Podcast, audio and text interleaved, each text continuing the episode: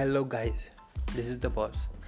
So uh, today i'm going to give you बहुत अच्छी और ब्रिलियंट टिप्स अपने हेयर ग्रोथ को अच्छा करने का अपने स्कैल्प को अच्छा करने का।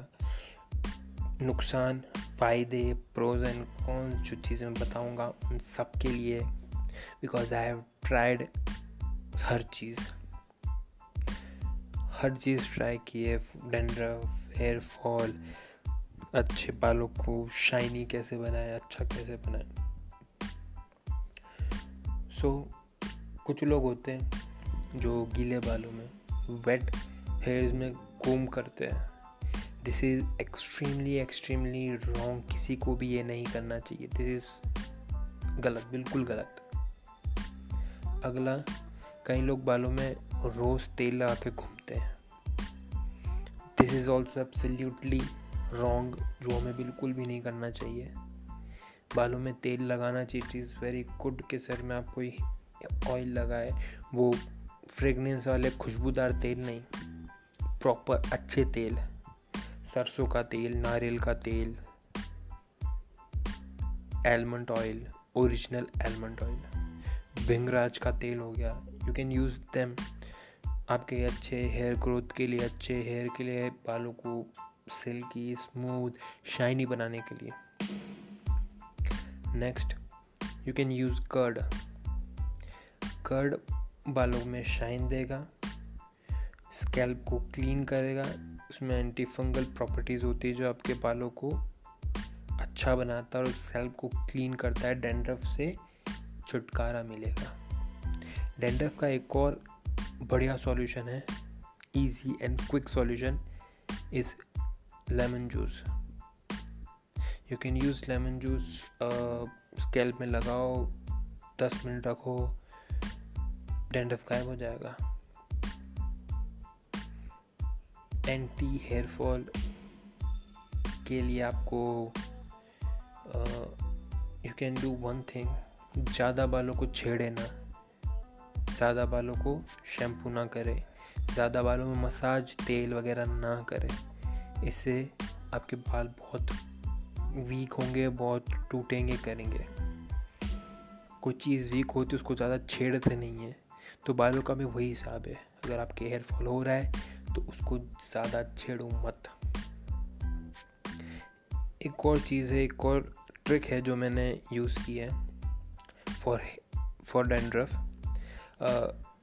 नारियल का तेल कोकोनट ऑयल हमारे कहीं भी चोट होती है कुछ इन्फेक्शन होता है कुछ भी होता हम Indians mostly coconut oil use करते हैं।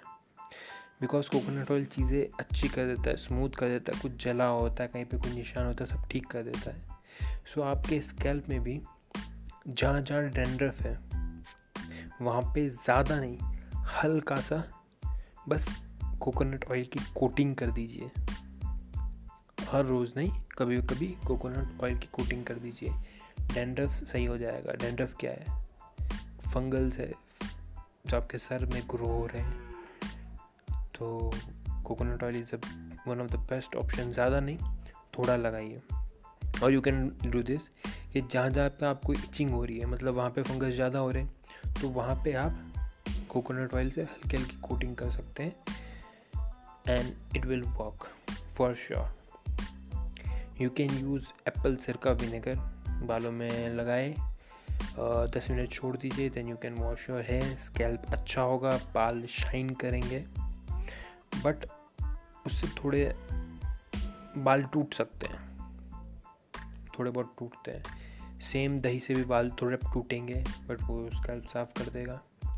एंड सबसे बड़ी इम्पोर्टेंट चीज़ रोज़ के सौ, डेढ़ सौ बाल टूटना is normal it's basic human process सौ, दो सौ बाल टूटना एक दिन में। सो ज़्यादा उसकी टेंशन मत लीजिए। चिल करिए रिलैक्स लीजिए। बालों की टेंशन होती है, सबको होती है बट इट्स ओके जो आप कर सकते हैं, वो करिए। बाकी आगे देखिए क्या होता है। हेड स्टैंड सीट्स आसन। आप ये भी कर सकते हैं हेड सेंस से आपके सर में अच्छा फ्लो जाएगा ऑक्सीजन का ब्लड का तो उससे आपकी बालों में असर दिखेगा, फ़र्क आएगा। एंड व्हेन यू फील के डेंड्रफ बहुत ज़्यादा है एंड यू फील के बाल बहुत ज़्यादा टूट रहे हैं and you are damn irritated itching हो रही है, सर में गुस्सा आ रहा है तो उसका एक और बेस्ट ऑप्शन है शेव योर हेड आप जैसे अपने बालों को शेव करेंगे, और जब न्यू और नए बाल आएँगे तो आपको अच्छा लगेगा। आपको एक्चुअली में अच्छा लगेगा देख के कि आपके बाल इम्प्रूव होंगे। Aloe vera gel you can use it aloe vera gel आपके बालों को अच्छा रखता है हेयर एंड शाइनी और स्कैल्प की स्किन को भी नॉरिश करता है अच्छा अच्छा रहता है बालों के लिए। मुल्तानी मिट्टी। मुल्तानी मिट्टी, जिसके स्कैल्प बहुत ऑयली है, मुल्तानी मिट्टी लगाए, मुल्तानी मिट्टी सारा स्कैल्प का ऑयल खींच लेगा। कोई ऑयल नहीं बचेगा आपके सर में सब का सब ऑयल मुल्तानी मिट्टी खींच लेगी। डेंड्रफ पे भी असर करता है मुल्तानी मिट्टी। So it is very important कि आप बालों का ध्यान रखिए। और एक यंग एज से आप अपने बच्चों को छोटे भाई बहन को सबको बोलिए कि बालों का ध्यान रखें if you want to have a good and healthy hair अपने फोर्टीज़ एंड फिफ्टीज़ तक भी। एंड ये सब वर्क करता है, जो भी मैंने बताया। You can try each and every thing experiment कीजिए चेक कीजिए, क्या आपके लिए वर्क करता है, क्या आपके लिए वर्क नहीं करता। जो वर्क करता है, उसको रखिए, जो वर्क नहीं करता, उसको छोड़ दीजिए। कोई स्पेसिफिक फॉर्मूला नहीं है चीज़ों को करने का। हिट एंड ट्रायल मेथड है। You have to try you have to check it's working और इट्स नॉट वर्किंग अब किसी के लिए और के लिए वर्क नहीं किया, ज़रूरी नहीं आपके लिए भी वर्क नहीं करेगा। Okay okay?